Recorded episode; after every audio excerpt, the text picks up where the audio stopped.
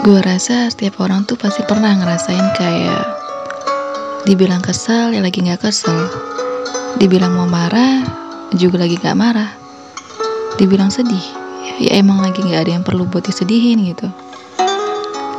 Dibilang kesepian ya enggak, ya lagi baik-baik aja. Cuma kayak butuh waktu buat diri sendiri gitu. Paham gak sih? Tapi di saat lagi menyendiri nih, orang lain mikirnya kita lagi kenapa-napa, lagi ada masalah, lagi stres lah segala macem. Terus mereka datang pada ngasih saran, woi, gue lagi nggak kenapa-napa gitu, dan lagi nggak butuh saran apa pun. Emang aneh gitu kalau orang lagi pengen sendiri. Malah yang aneh tuh mereka dengan pemikirannya, menurut gue. Kenapa sih orang senang sendiri atau bisa dibilang introvert? Dipandangnya orang yang kesepian, depresi, galau.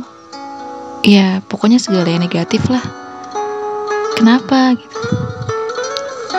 Gue rasa mereka belum pernah sih ngerasain indahnya mengerti diri sendiri.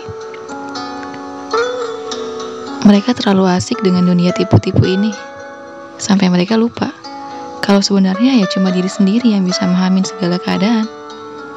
Dan gue rasa mereka juga terlalu asik bermain sosial media sampai lupa kalau yang nyata tuh apa yang lagi mereka hadepin.